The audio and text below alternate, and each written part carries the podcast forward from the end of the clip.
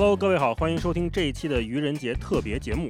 今天我们有七家播客坐在一起，他们分别是无聊斋的刘洋教主，哎，刘叔，声东击西的徐涛，文化有限的大一，超哥，星光，去现场的杨一，谐星聊天会的宁佳宇，佳佳，毛东，东东锵，我是吕东，故事 FM 的艾哲，日坛公园小伙子。那我们坐在这儿干嘛呢？我们或许会对彼此提出一些客气的问题，但很有可能是非常刻薄的问题。但不许急眼啊，也不许多加解释。所有的完整内容会被分为七段，分别在七家播客更新。接下来您将收听到的是，欢迎收听故事 FM，这是一档由亲历者自述的 音频节目。我是主播，我是主播刘洋教主，一个收集故事的人。如果你喜欢我们的播客呢，请你在右上角点击一下关注，这样我们就不会走散了。那我们接下来关注一下无聊斋，关注一下无聊斋，搜无聊斋，关注一下。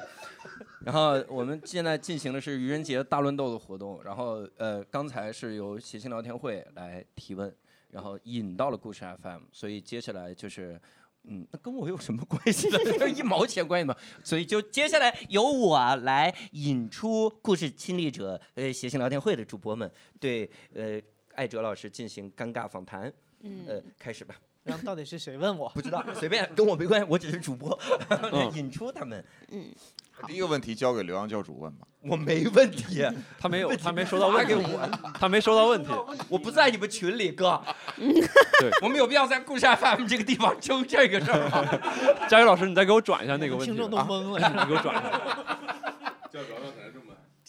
艾哲老师，要不你你打声招呼，这样对。啊，对，Hello，呃，那故事 FM 听众们，大家好，我是艾哲。然后刚才你听到这些大乱斗，都是我们的有台的好朋友们，像啊教主的声音，大家听过的，上过我们节目的。那期播放量很差，只是没多少人听。啊，没有吧？OK，其他马上要呃出生的几位朋友是呃我们那个播客行业里头。最牛的呃，播放量最大、订阅量最大的一家播客叫谐星聊天会，我相信大家都知道。然后马上要问我问题的这位是，哎，我不知道为什么我特想欺负故事 FM 观众，我没听过这么多人在一期节目里边说话吧你？出声了，好，我先出声了。哎，啊，我从这个，我这哎这问题我也不知道谁写的，艾哲老师，这我们都拿到了一个列表，我我选一个。好，首先教主你那个播放量低，可能是因为你没有出轨成瘾啊。故事 FM 最受欢迎的第一名是出轨成瘾的丈夫自白，第二名是出轨成瘾的妻子自白。艾哲老师，你怎么看待这种现象？这这这个现象怎么？这有什么可看待的？我。出轨专业户这个现是吧？象和你想做的美国 NTR 距离近吗？美国 NTR 美国 NTR，T R 的话那就脱队了。我看起了。哎，那你，哎，呃你，这个问题问到点子上了。问到点子上之前我专门去找过小宇宙，你知道吗？我嗯跟他们说，能不能把这两期最受欢迎的给我取消掉，让我们自己选一个。哦他们说不行，这是算法，它那个可能就是播放量最大的，是所以自动就上去了。但是我们的寿命可要呃不是我们的年龄可要比那个小宇宙长多了。我们是二零一七年创建的嘛，嗯所以实际上我们播放量最大的肯定不是这两期节目，但是不巧的就是出轨成瘾的公共自白其实是第一。这可能是在这个小宇宙产生之后播放量最大的。不好意思，不好意思，不好意思，艾哲老师您说打断你家了。哎，这我这我对着问题说的，我这不知道谁这写。哪有公共啊？这是。对，所以这是小宇宙产生之后我们播放量最大的。我们之前曾经做过一次，那个二零二一年的时候做过一次听众投票，他们来选他们心目当中最喜欢的呃十五期节目。嗯但是那时候大家也都说，那时候选出来的都是二零二一年的一年之内可能嗯播放量比较大的节目。哎艾伦老师，我多问一句啊，小宇宙，你看它最受欢迎不是三期吗？有两期是这个，第三期是啥？也是这个题材的吗？不是，我教主上无聊斋不是教教主上故事 FM 那期，你记得正常的吗？正正常的啊，对我们自己也比较比较喜欢的一种。嗯，明白。那刚才这两期都没有上前十五，就是投出来的。呃，对，但是呢，那个那次评选的时候，这两期节目还没做出来呢。哦，那艾哲老师，你对出轨成瘾这话题怎么看？我很喜欢，我很喜欢。很喜欢我。出轨哎，所以说和他说这个这个最后这个这这个问题就比较这这正经了，说和跟你想做的美国 NPR 距离近吧。这个可能我不知道是你之前说过想做美国 NPR 还是怎么着。但这个问题的初衷是不是想比较一下做出轨成瘾这个话题离 NPR 有多近，是吗？我就是想问，就是比如大家你做故事 FM，发现最后大家喜欢的话题可能跟你自己的对内容的取向有偏差的时候，你你是怎你是如何感受？火总已经忍不住。其实我我一直说嘛，就是没有什么那个呃猎奇或者 low 的选题，它只有那个猎奇或者 low 的表达方法，或者说是呃讲故事方法。明白。我觉得出轨成瘾是一个很好的话题啊！你你把那个出轨成瘾的人，他具体是怎么想的？他在生命当中到底经历过什么？为什么会有一些纠结？把这个解释清楚，我觉得我是好奇的，我愿意听。所以其实我特别喜欢一档那个，你能愿意听让人小宇宙把这个这个话换了给你？我最喜欢一档那个呃，美国有一档博客节目叫《Death, Sex, Money》，死性钱。死性前，我觉得是这个嗯全人类大家都关心的话题。那你说它 low 吗？我觉得不 low，可能是因为大家讨论的少，所以自然的对它好奇。嗯那我们就以可能呃能够有一种呃挖到那种深度的表达方式，你去讲这些话题就好了嘛。嗯。嗯，那艾哲老师，你刚才提到一个就是质感的问题，low 不 low 这些，嗯，呃，你们在质感上面也会比较注意，然后，那你在节目制作上，你觉得你会借鉴故事会更多一些，还是会借鉴知音更多一些？这个问题也非常好。呃读者呢？读者是摘抄别的故事，啊是读者不是原创。嗯，哎，你别说那个呃，知音呃，他们他们转载了我们很多次我们都觉得。原来他们是抄你们。不是，真要转载你，你这故事的真实性是非常存疑了。啊，真的吗？是这样啊？OK，只 有知音呃啊转载过，故事会没有转青载青。年文摘，sorry，说错了，还行青年文摘还行。说错了啊，都是那个我们制作人可能中学时代经常看的东西。然后呃，对，关于那个故事会知音这个话题，挺有意思的。在二零二一年吧年底的时候，芒果台的某 著名综艺当时曾联系过我，说想让我去那个上那档综艺，然后说这个呃这个这场的这个话题呢，就是讲这个讲故事这件事儿。然后说谁跟我同台？他说故事会和知音。我当时 OK OK，原来是呃把我们并列在一块儿了，我觉得挺荣幸的，因为我小的时候，我我上小学的时候，九十年代那时候还看故事会，我挺喜欢的那时候。嗯，我我至今还记得当时有一个故事，呃，叫那个当时是出轨成瘾的妻子，有可能那小可能看不懂。当时是呃一个东德的家庭，然后当时他们做了一个气球，最后呃越过了柏林墙逃到了西德那么一个故事。我小时候看了，哇，好神奇！但是呃，但是我长大了之后才知道，那原来是一个真事儿。前些年还改编成了电影。后来前几年我其实就从这个选题出发，就是找过德国的一些人，就想要找到那个当时柏林墙倒塌的时候在在那儿的中国人来采访。其实找了一些人呢，的确最后没做成，因为大家都不太愿意出来讲。但是我觉得故事会挺好的呀，有很多特别好的选题。没没人说故事会不好啊。是吗？对，知音呃，因为我没没怎么看过知音，嗯我不太了解。嗯嗯好，我我来问一个问题啊，这个问题一下就吸引了我的眼球。问艾哲老师，有人说您是中文播客的颜值天花板，您怎么看这个问题？我想着你要真的假的？真的假的？真的 假的？这谁评的？颜值天花板。但是我觉得如果要真聊这个问题，我我刚看看到这个问题了。嗯 Steve 应该还是可以竞争一下的。啊，Steve 那比我帅到哪里去了？我给他擦鞋吧。Storm 还是 Storm 不太行，Storm 不太行。您您怎么看别人这个评价？不看我第一次听说这个评价。哦，您是您也是自己也是第一次听说吗？呃，对。哦，除了他写这个问题的时候，是谁写的？我请你吃饭，谁写的？有人说。好，我来问一个，呃，艾哲老师，感觉你在这里积累了很多受访者的信任，你有没有借此干过什么坏事儿？那能告诉你吗？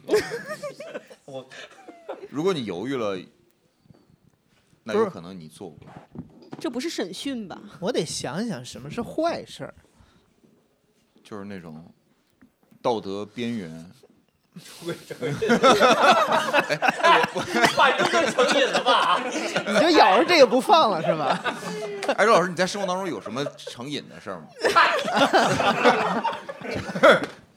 我今天正是要去暂时退出天津聊天会的 主播阵容，一切发言与我无关。我你们这些北方中年直男呐，我跟你说，真是。哎明天我再回归。我我们听众一定觉得这期节目口味太重，比出轨成瘾还重啊！聊这些不是因为大家没有听我说这些啊。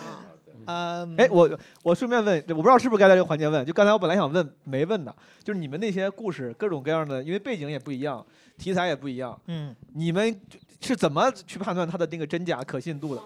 啊，这这个其实很多呃那个朋友都问过，因为我们的工作流程呃其实比较偏向那个传统的媒体编辑部那种感觉，所以它有很多个环节嘛。从你报选题开始，大家评估这选题的可行性就会聊到了。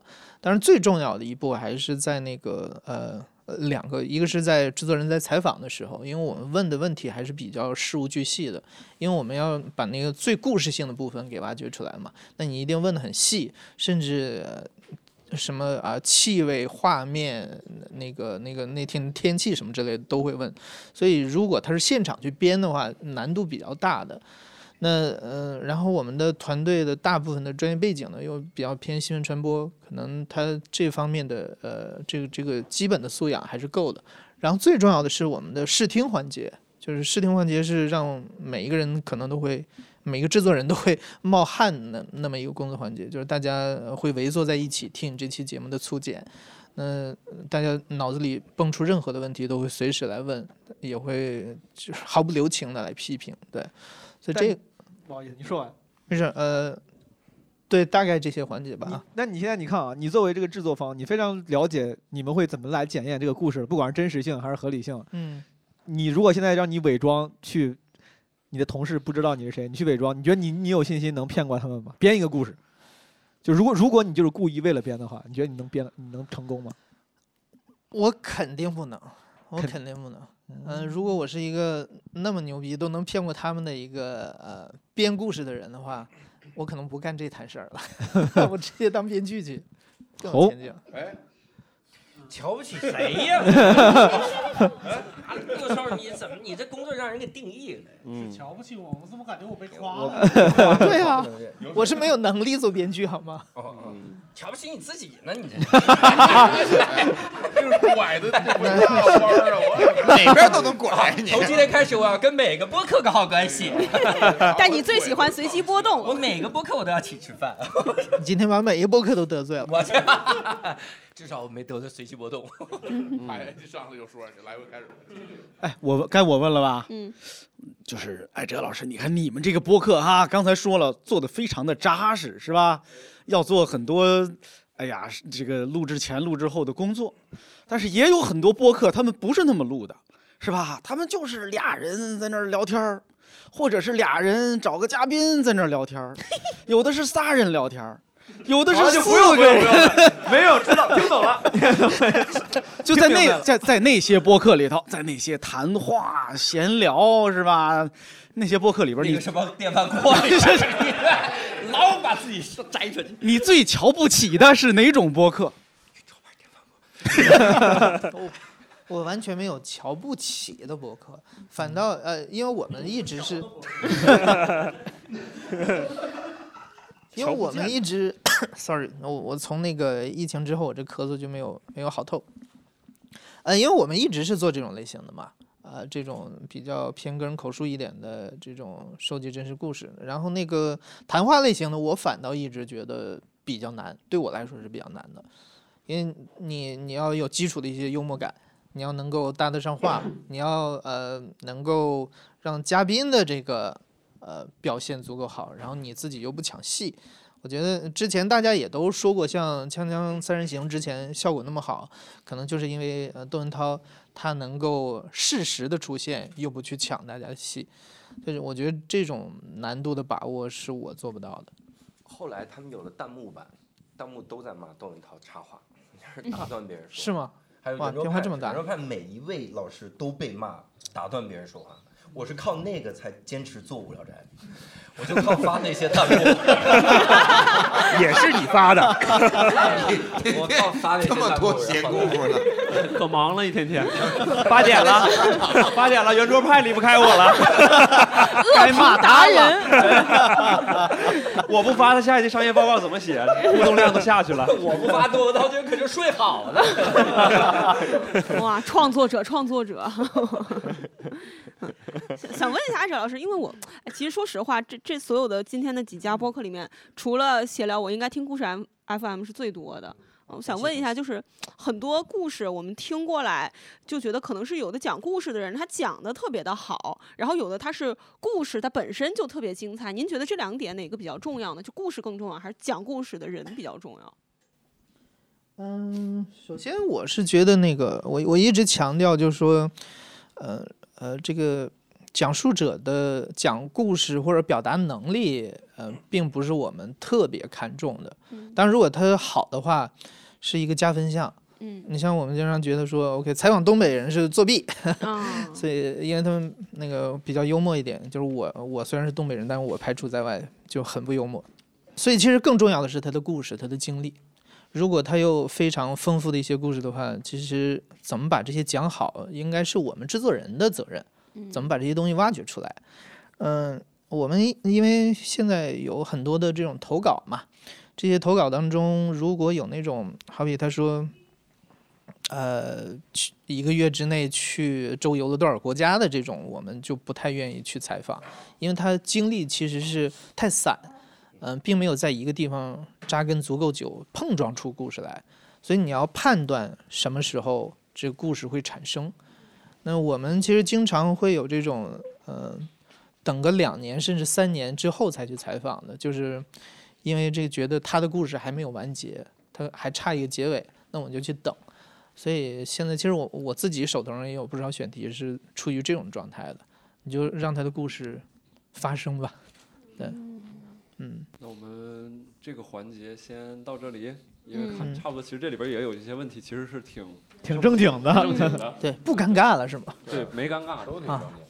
嗯，哇哦，对，因为感觉主要是艾哲老师这个这个他他的那个形式跟咱在座的其他太不一样了，大家天然会有很多对节目的好奇，就一问都是这个东西哎怎么弄怎么搞，嗯。会有很多对背后问嗯。我们其实之前所谓前面是不正经的问题，但其实也有一些正经的。然后呢，接下来是所谓的正经正经了哎好。之前是总共有三十多个问题，艾哲老师从里边选出来了几个。嗯。然后我们看一下，呃，艾哲老师想回答这个问题，哎，我还挺意外，说为什么你们的播客不打时间轴？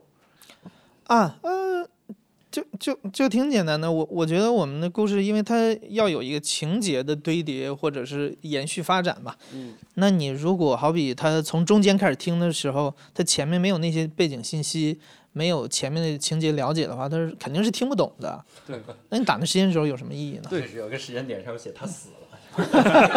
谁呀？剧透着谁呀？故事嘛，你肯定要从头听起。嗯，播客为什么要打时间轴啊？对，就是我在想，就是不，我现在有不少播客都是打时间轴的，是吧？哎，我我很喜欢。现在是打有的时候现在是打时间轴的多还是不打时间轴的多？不打的多，不打的多。在在座的打时间轴的举个手。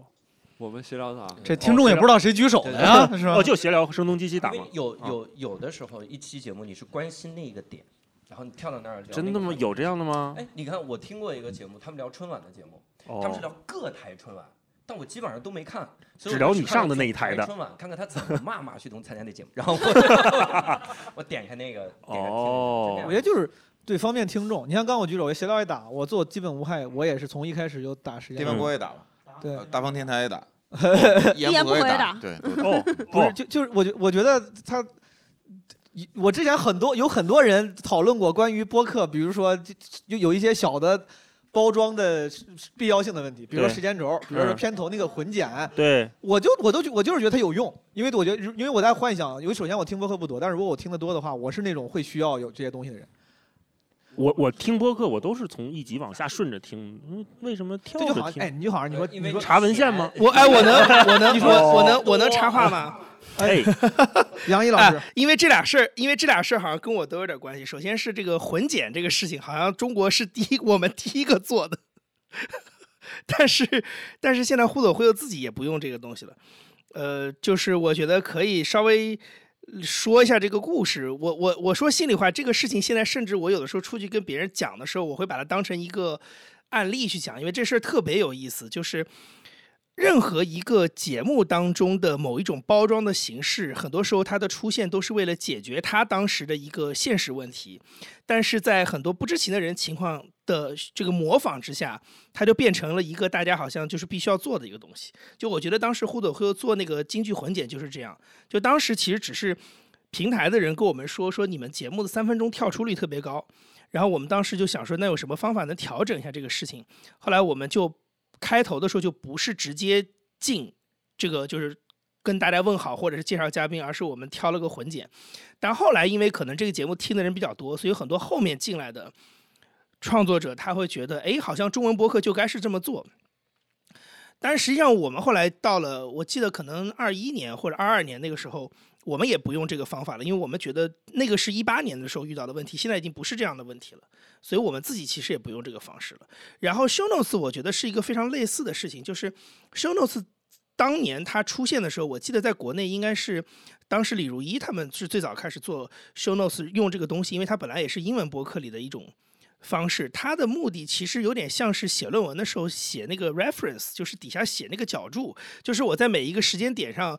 呃，引用了一个谁的话，或者是呃涉及到哪篇文章或者哪本书，我就在里面标注一下。但后来就变成是好像所有的博客都需要把你的一个小时的话题拆成一个一个小标题，然后打上时间码。我是一个特别反对用 show notes 的人，因为我会觉得，如果一个节目好听，你应该从第一秒开始就能抓住这个人的兴趣，一直往下听，而不是让听众自己去选择说，我就愿意从你第二十分钟开始听，我就愿意从你第四十分钟开始听。我觉得这个不是特别合理。对 了解。我觉得时间轴存在的意义在于，啊，这认真讨论啊。嗯。我觉得其实反而不是第一次的时候用，我自己经常有时候会用到的时候是听完之后，然后比如说这个节目，哎，想回去听一下那个事儿，我忘了它是第几分钟了，然后它就像个目录嘛。我觉得这个目录这个东西呢，就很多人用不上，但是但凡有人用上的话，它就是个工具。就是如果有闲工夫的话，我觉得这个工具，我就想我就想提供尽可能多的工具帮助听众。十个人里面哪怕有九个人用不上，那你就别用就行。对，嗯。我觉得小宇宙它那个功能就是评论区里头，它在这个时间点啊，它有感而发评论一下，也可以卡那个。对对对，啊那个功能是不错，是的，挺好。哎呀，那个时点真是帮忙了，我都知道他们到底在说什么。我在听一言不合的时候，突然有一个听众说：“啊，这个地方应该说的是教主吧？”我就赶紧点开，说什么教？然后就是就是几个姑娘在那儿突然说：“啊，单立人男的也挺喜欢比的。”然后所以说说是教主呢。所以你一言不合，先看评论，还在。故事 FM 这个时间轴上就会就会就会打你的点，就是这个地方有点有点冒犯了。哦，你看这是这期这笑的很傻的就是教主。目前这儿是聊这故事 FM，是对，这回在故事 FM 里播的，忘了我忘了我都你看我都很少说话，就完全忘了 是吗？对不起各位故事 FM 的哎所以说听众故我是一个出轨成瘾的公公，我从清朝开始。哎，所以说故事 FM 的，你你们说他他他他评论区风格是什么样的？大家比较认真。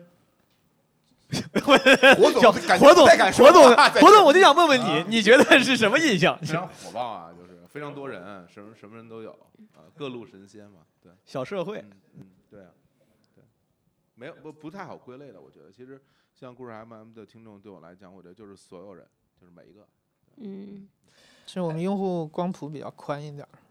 我们坐在这儿，突然开始说故事 FM 对我意味着什么，就好像故事 FM 没了，就 是正好围坐一圈儿在纪念故事 FM。嗯，那我问下一个问题，就是，呃，如果你知道下一期是最后一期节目，你会做什么？艾，赵老师，可以多说点话。呃，我 我可能就会把，因为我刚才提到的，就说我们有很多这个选题是可能积累了很多年，一直等要有一个结果出来的那种故事，可能就把比时间比较长的那种做出来。嗯、我我我自己那个经呃等的时间比较长的一个，之前在那个大一那次读书日的时候，我当时简单提到一下，就是我个人的那个呃故事，就是关于我的接生婆那个日本人。我曾经去那个日本去找他嘛，呃，其实我最早开始要做这个故事，收集声音是从啊、应该是二零一二年还是一三年的时候，那时候就呃采访的一些那个老家的老人，后来是呃那个录音什么的，到现在我我都保存好，但是老人实际上都已经去世了，嗯。呃，然后去日本的时候也录一些声音，然后计划过一段时间再去一次，所以这种就可能想早一点。呃，如果最后一期节目的话，我肯定希望它有个完结。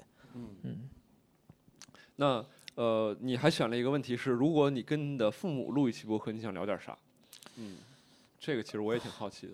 嗯、这个我也录过一些了，就是那个我跟我爸实际上聊过，聊过一两次，呃，录过一些那个我我们家的故事吧。嗯。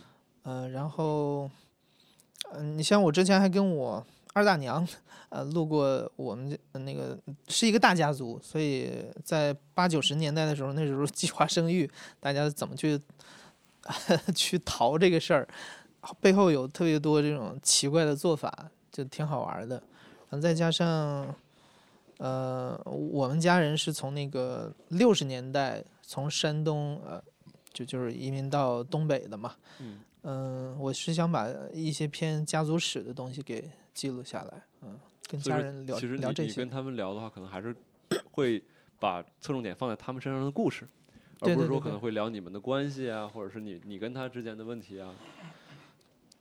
对我可能因为关系这一块儿，呃，我觉得没有太多需要聊的，因为呃，大家懂的都懂，嗯 所以不需要点出很多东西来。嗯然后故事这一块儿，我是感觉不光是我自己了，现在很多人都会有这种冲动，就是家人可能逐渐老去的时候，你就想记录下来他们的这个人生经历，这非常常见的一种现象。嗯，我我自己也不例外。呃，我我补充一下，如果录了的话会播吗？会啊，为什么不呢？就是因为我之前也看到这个问题，我在想，就是我可能很难去选择播，嗯，我会比较担心会有网络上突然无名的恶意去攻击我的家人。嗯，OK。那个时候他们是很无辜的，因为你把他们搬到这儿，然后两人聊得很开心，他可能嗯某一句话大家听不惯，然后嘎就开始攻击，那种嗯就会让我觉得特别内疚。嗯，嗯，我觉得我在乎的人可能就是，我以为艾哲老师要说，嗯，我剪的好。因为我在乎的，呃不是你剪的再好也没有用，是就是是这个骂点是永远可以找得到的。呃我们算是身经百战了，怎么剪被那么好？被骂了六年了。对，呃，所以我觉得这种就还好吧。那个，因为家里基本都是我在乎的这些，可能想收集他们的故事，都是偏年纪大一点的，然后他们可能也不太懂什么上小宇宙去看评论区什么的，就还好。嗯，还有一个问题也有点好奇，艾哲老师为什么会选？就是你选了一个说有没有哪期广告你自己觉得做的特别好的？这个呃，因为我们有很多这种品牌方跟我们投广告投的这个偏，呃，他们的品牌形象嘛，所嗯以这里头公益一点的事情就挺多的。嗯像我们之前做过一次是那个，就是呃小米曾经投过我们一期节目，嗯就是讲他们在上海有一个办公室，呃，雇佣很多盲人去做标记员，就是标记他们的 AI 小爱同学。嗯然后因为我们其实做呃残障人群的故事做的比较多，嗯最近一期是讲那个聋人翻译的，嗯，呃，那期节目我自己也比较喜欢，就是其实盲人他们的就业范围非常的窄，可能绝大部分都只能去做像按摩呀这样的工作。那现在有不少企业，它有这样的社会企业责任在，就是提供这样的工作岗位。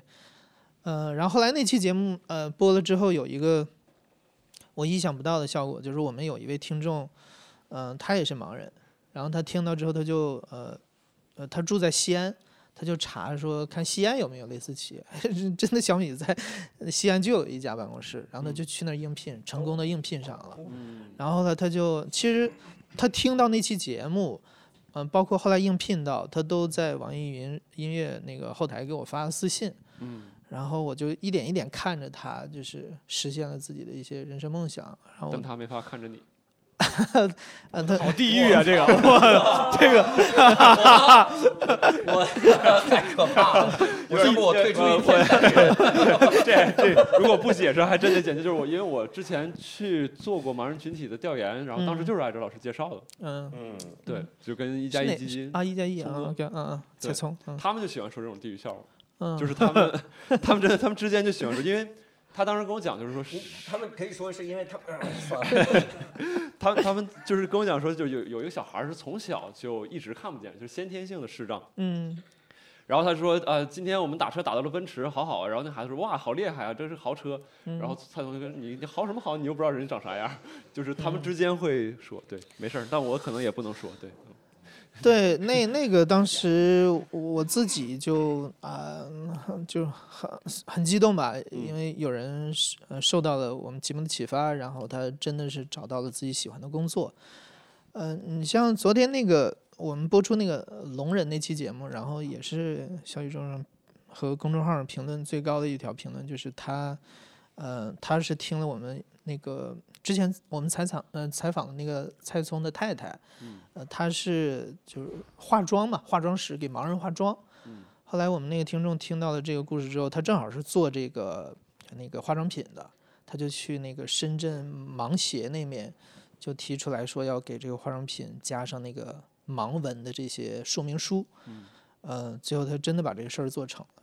所以我看那评论我也很高兴，就是说有人听了我们节目之后，真的是发生一点点的变化。所以就其实在，在你们节目里面的所谓的广告，其实是真的有帮助到很多人。呃，对，所以这种类型的可能是比较单点的帮助，但是我也觉得反正比较激励我自己吧。嗯嗯对，是很好，具体的个人。嗯。然后这边所有正经的问题到这儿就结束了，但其实这个艾哲老师还有三分钟时间，然后 算这么严啊是吗？有有有时间，就还有一些时间，有没有各位想问的？如果没有的话，就可能就问呢？想好改什么名儿了吗？我也想问这 FM 的事儿。嗯，我以为假装听不着就过去了呢。因为大家咱最近应该是可以先观察。可以不改啊，那我就改了。你已经改了是吗？对，大风天电台嘛。大风天电台，但确实改完之后好一些，我觉得是吗？改完的好的很有意思。叫大风天台，就没电了，哦，不让叫电了，对，改完之后更好。是吧？对，二点零了，这属于。哦，好吧。你要叫故事 M，其实 我操，再配个故事 S，我叫故事 SM，故事 SM，挺好。节目挂上了，跟出轨成瘾的这个挂上了。SM 成瘾的。你们内部是不是也考虑过？看到这个通知，当时是什么感觉？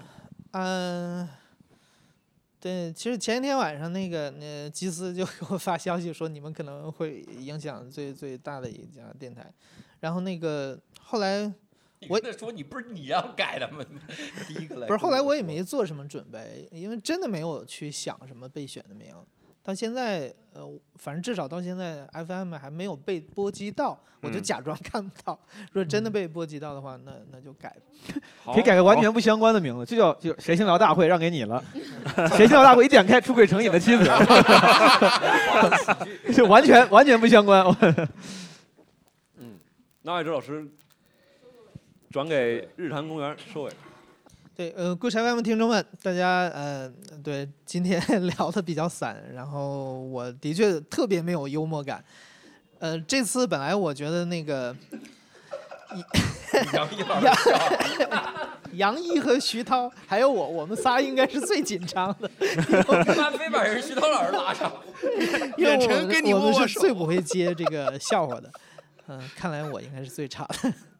好好，那个呃，如果大家想听到更多这种尴尬的笑话呢，就移步到我们熟悉的好朋友日坛公园。